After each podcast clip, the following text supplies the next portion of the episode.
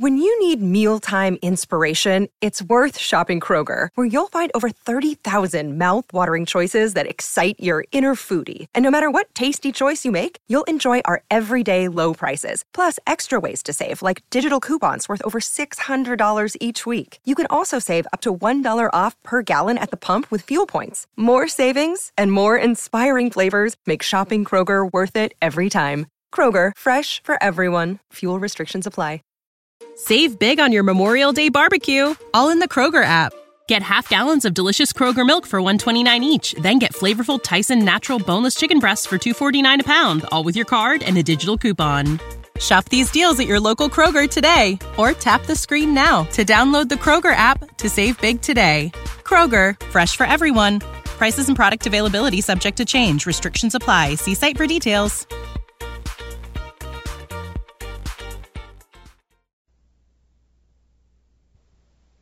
The Hollywood Radio Theater.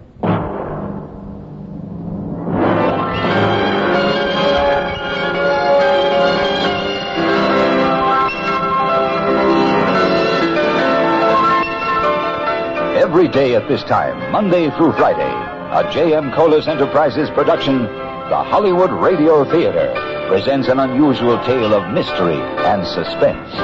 Every week, Monday through Friday, the Hollywood Radio Theater presents. I'm Rod Serling.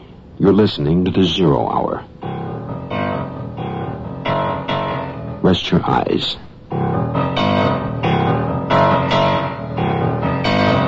Exercise your imagination. This week, Merwin Gerard's study of a man pursued. Dead Man's Tale.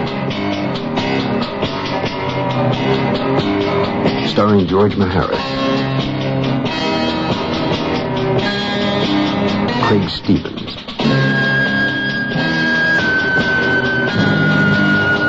And Charles McGraw.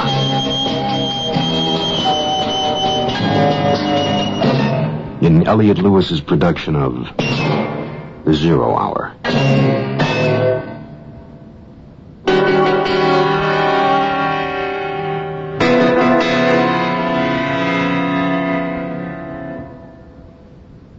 Was it that brought Carl Brooks back to his hometown? The gnawing guilt of having run from trouble? The love for a girl that he had but couldn't give with shadows on his conscience? Was it fate? In any case, he got more than he bargained for. His colleague and closest friend was dead, executed for a murder he could not have committed. To assuage his guilt, Carl Brooks took it upon himself to clear the name of the man he had failed to save. And in doing so, has begun to uncover a most complicated series of events, leading back to what really happened on the night four years before. The night Carl Brooks found an empty briefcase and a very quiet, dead man.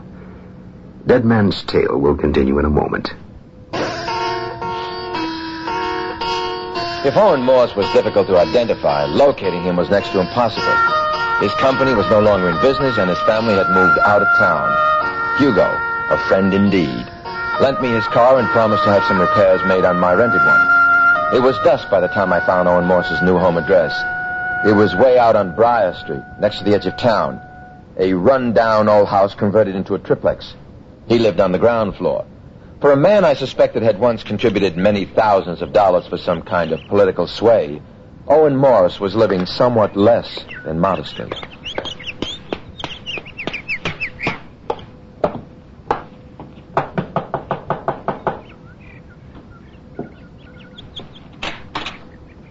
Ah, Mr. Brooks, I've been waiting for you. Waiting? Waiting and watching. I knew you had to get to me sooner or later. And here you are. Come in, please. Thank you. Not exactly the kind of place you expected to find the ex-highly successful contractor living, is it? Sit down, Mr. Brooks. That chair is comfortable, despite its rather sad appearance. Excuse me, but uh, what did you mean, waiting and watching? Joe Ferris called to warn me you'd returned and what you're trying to do. I didn't tell him I was delighted and looking forward to your success in finally pulling the lid off the whole stinking mess. Wait a minute, I, I'm not sure I understand, Mr. Morse. If you're so anxious to have the truth known. Why didn't I come forward with it on my own? Yes.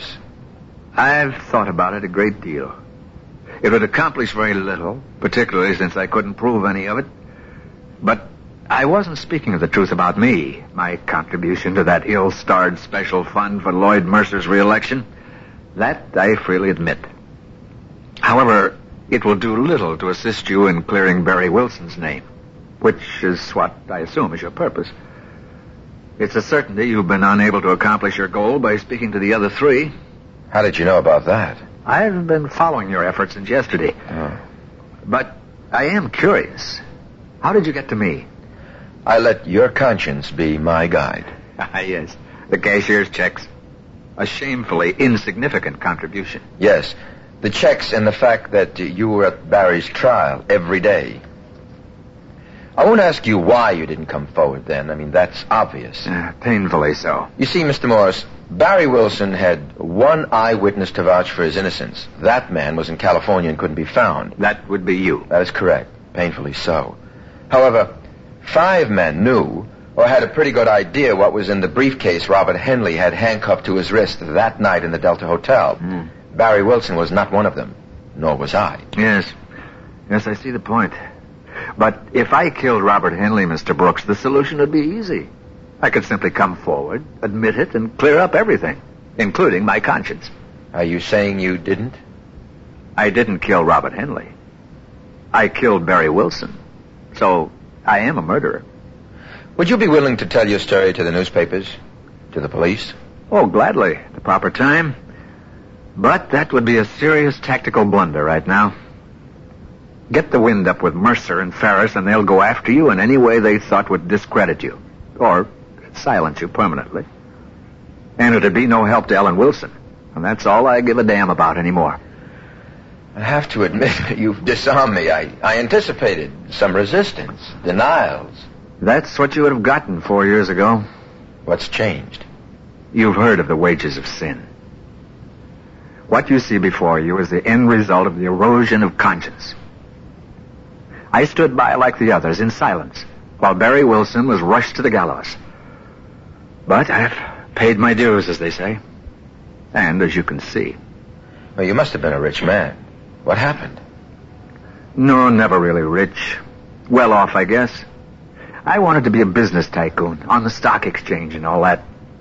I might have made it, only I went about it the wrong way. What happened was the bottle. It helped me forget one day at a time. I found I'd been an incipient alcoholic all my life. A year of steady drinking, lost weekends, and then lost weeks and months can quickly destroy even a sound business. The downhill slide is swift and accelerating. First my business and then my family. But the guilt doesn't go away. On the contrary, it grows. It grows until the reason for it is rectified. Mr. Morse, who killed Robert Henley? I have no idea. I have nothing. My, my whole life is an utter waste of time. Then why go on? You know, you sound like you could drink yourself to death if you tried. Mr. Brooks, you see before you a gutless, impotent man. I've been on the wagon for two years now, so I could hold down a job to make just enough to stay alive and send a few dollars to the woman I made a widow. Mr. Morse, there seems to be more than enough guilt to go around for all of us. Speaking for myself, I'm willing to risk all to clear the slate, but I'm going to need your help. You can count on me, Mr. Brooks. You can count on me.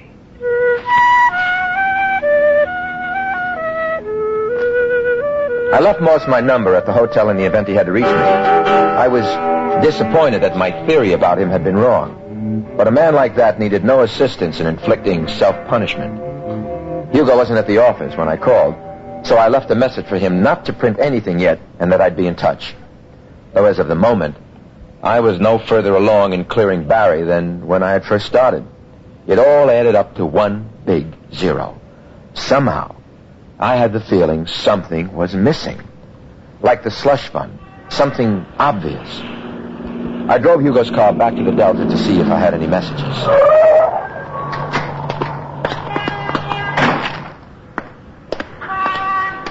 It was a misty night, but not cool. I looked up into the sky and the moon was barely a sliver. The stars, invisible. I tried to locate my room from the street below by counting it from the corner. I counted again. No mistake. That was my room with the lights on and the curtains popped out the open window. I ran to the lobby.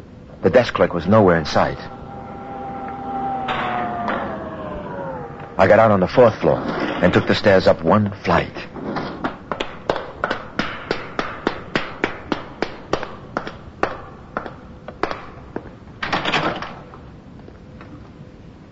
The hall was clear. There was a crack of light between the bottom of the door and the carpet. I listened. Then, carefully, took out my key and slipped it in the lock. And. All right. What? Jenny.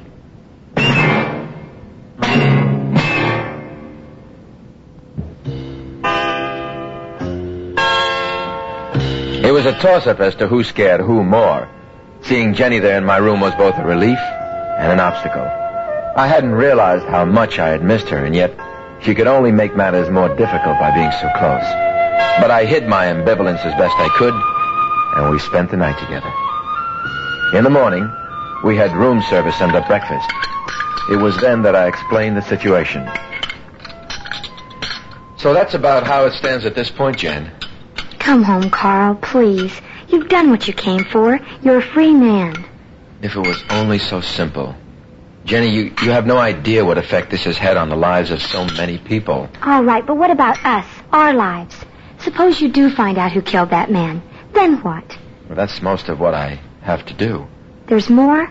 Carl, you're driving yourself. Barry's dead, but his family lives on. You mean his wife and child, don't you? Uh, Ellen, isn't that her name? Just some kind of benefits. I, I mean, a fund for Katie. Something. Carl, are you telling me everything? I don't know everything. I mean about Ellen. What does she want from you? well, I suppose at this point she probably wants me to die or disappear. She's bitter, Jenny, and I don't blame her. She and I were close once. We we were just kids. I was best man at her wedding. Oh, Carl, it hurts me to see you like this. I came here to comfort you, to be with you. I know you didn't want me here, but I, I had to see you. Look, I'll go back to Coulter today if it's really what you want. Ah, if I had a choice, Jenny, if I was really free. Oh, please, don't say anything. I'll call the airport. I'll get it. No, don't. Hello? Oh, yes, he's here. Uh, hello. Hello, Judge. I'm just fine. How are you these days? Oh, you'd like to reconvene our discussion from the other night? Or just say when? In your chambers? Very good, Judge. I'll be there. Carl, what's wrong? Why didn't you want me to answer the phone? Are you in trouble? Uh, look, I um, I have to meet with Judge Mercer about some some dirty laundry. I, I'll be back this afternoon. We'll grab a bite and then I'll drive you to the airport. All right? Don't worry, Jenny. Remember, I love you. See you later. Uh, Carl, please be careful.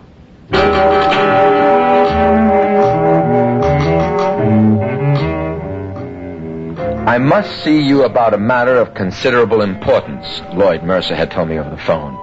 The wheels were turning and I was botching up the mechanism. There wasn't much doubt as to what Mercer wanted to talk about. It was the particulars that aroused my curiosity. He was waiting for me in his chambers, all decked out in official garb. Come in, Carl. Good of you to drop by. You look very spiffy in your robes, Mr. Mercer. Judge. Sit down, Carl. Uh, can I get you something? No, thank you. I only drink socially. Really, Carl? So hostile. Uh, Carl, a matter of what I feel significant importance has been brought to my attention. A matter that concerns me, Your Honor? We've received some new information on the Henley murder. It points rather definitely toward your culpability. Oh, really? Apparently, there was an eyewitness. Someone saw me kill Henley? Uh, not actually performing the Uh, act. let me let me guess. This eyewitness was Joseph Ferris. Splendid conjecture. He was out of town during the trial, and since I was the district attorney, he told me what he knew. Still, I couldn't believe that you'd killed Henley, and I, I told him so. Your faith in me is nothing short of overwhelming, but What suddenly changed your mind? Carl, you were a fugitive. A cogent fact relating to your guilt if, of course, the case is reopened. If. Well, it's impossible to prosecute a man who can't be found. You know that as well as the next fugitive. What if I stay? Well, you could try to save yourself. Discrediting you would be ridiculously easy, and very likely prove to be a political bonanza for me. Anyone knows a man accused of murder is liable to say anything to save your skin. And the voters have a ready sympathy for public servants unjustly attacked. Same old song, just different lyrics. I'd love to vocalize, Your Honor, but. I thought you were smarter than that, Carl. I'm a much older hand at this sort of thing than you. A point well taken. I have a full calendar today, so I'm afraid you must be going. In parting, let me say, if you're still in the jurisdiction of this state tomorrow morning, be prepared to remain here, behind bars, for the rest of your life.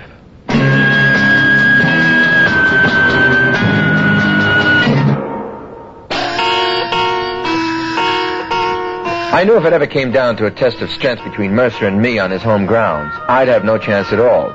Knowing Mercer, he could make a pretty good case for complicity between Barry and me to rob and murder Henley. Again, Mercer would come up smelling like a rose, and he had the savvy and muscle to make it stick. I still had that nagging suspicion of something right in front of my eyes that I wasn't seeing. But first, there was another fish to fry. As it was, the skillet was hot and greased and ready for me. To catch the fish was the real problem. That and bait. Carl, that's crazy. That's suicide. Either way, it gives you something to print. An expose or an obituary. Baiting Ferris like that is just asking for it. He digged the river to throw your body in, lead shoes and all. It's my funeral. Look, you go. Ferris killed Henley, or had him killed. Setting yourself up this way isn't going to prove anything, Carl. It will if he tries it again and misses, and somebody's there to see him, like a reporter. Mm-mm, sorry, I don't want any part of this scheme. Hugo, Mercer's trying to chase me out. He thinks I know too much. Don't go after Mercer, Carl. That's really suicide. All I'm after is the truth. I want to be able to sleep at night. Keep this up and you'll sleep forever. Look, I'm going through with it, Hugo. I'll ask you again when the time comes. Carl? You got your car keys. Yeah, forgot.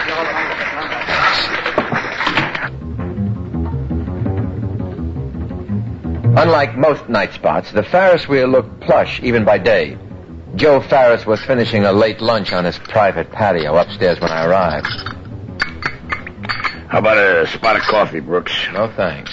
I can't believe you dropped in just to say goodbye. Who's leaving? Yeah, I figured you'd be dumb enough to stick around. Mercer says you'd testify against me in court, but I have my doubts. The sword cuts two ways, and you know it.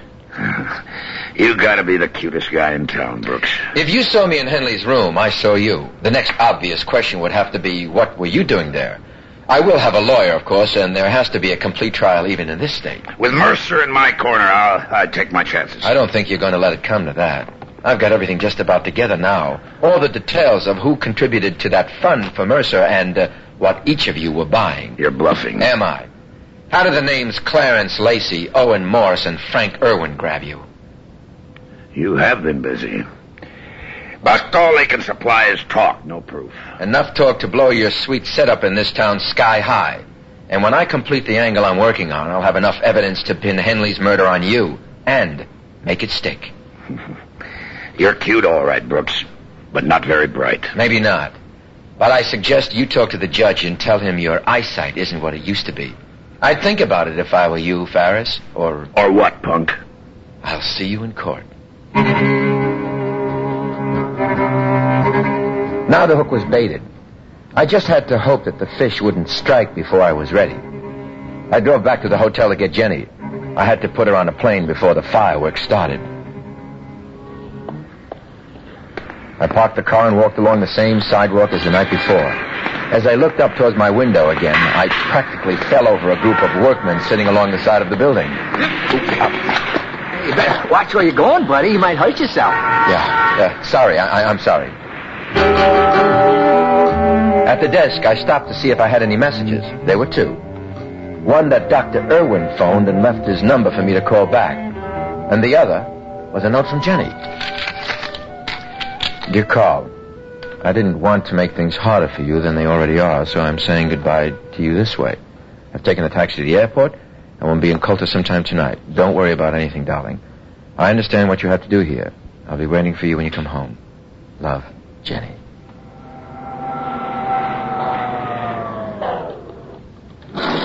Somehow, that was wrong. Uh, Jenny's note. Something about it. I, I couldn't quite pin it down, but, but it bothered me.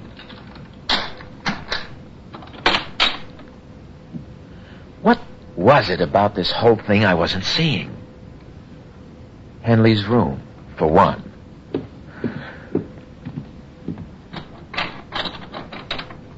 Where did I go after I slugged Ferris? Let me see. I ran out the door. This way. The stairs.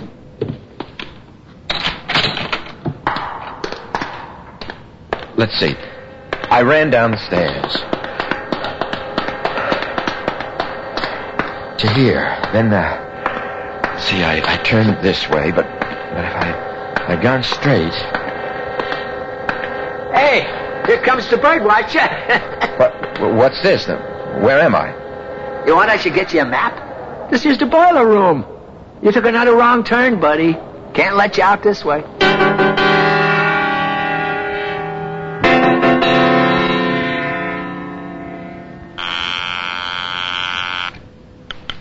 Metropolitan Airport. I'd like to page Miss Jenny Duncan, please. Paging Jenny Duncan. Miss, Miss, uh, when's the next flight to San Francisco? 9.15, sir. Tonight. 9.15 tomorrow morning. Well, when did the last flight leave? 9.15. There's only that one flight daily, sir. They've got Jenny.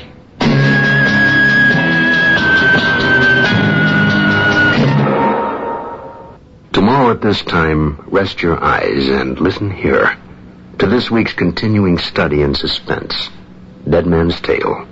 I'm Rod Serling, and this is the Zero Hour.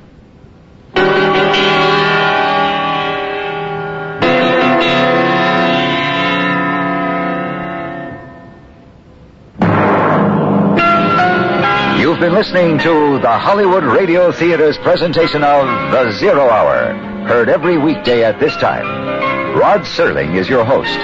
Dead Man's Tale was written by Merwin Gerard and Kim Weiskopf. George Maharis is Carl, Craig Stevens is Mercer, and Charles McGraw is Ferris. Featured in the cast are Olan Soule, Ann Marshall, and Herbert Jefferson Jr. Zero Hour is produced and directed by Elliot Lewis. Jack Myers is executive producer, Rochelle Sherman associate producer, and Kim Weiskopf story editor. Music conducted and composed by Stanley D. Hoffman. The Hollywood Radio Theater theme was Records and Tapes. This has been a J.M. Colas Enterprises production. Hugh Douglas speaking. Tune in tomorrow, and once again, Rest your eyes and listen here. to the Zero Hour.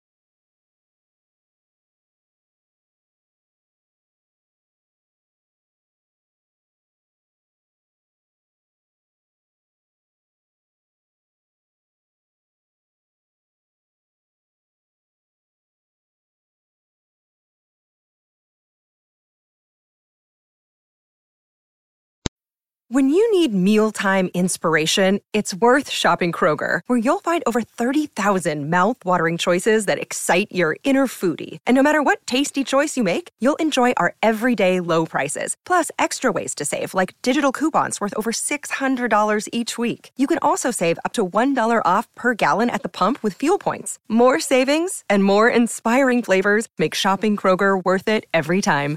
Kroger, fresh for everyone. Fuel restrictions apply. Save big on your Memorial Day barbecue, all in the Kroger app. Get half gallons of delicious Kroger milk for 129 each, then get flavorful Tyson natural boneless chicken breasts for 249 a pound, all with your card and a digital coupon. Shop these deals at your local Kroger today or tap the screen now to download the Kroger app to save big today. Kroger, fresh for everyone. Prices and product availability subject to change. Restrictions apply. See site for details.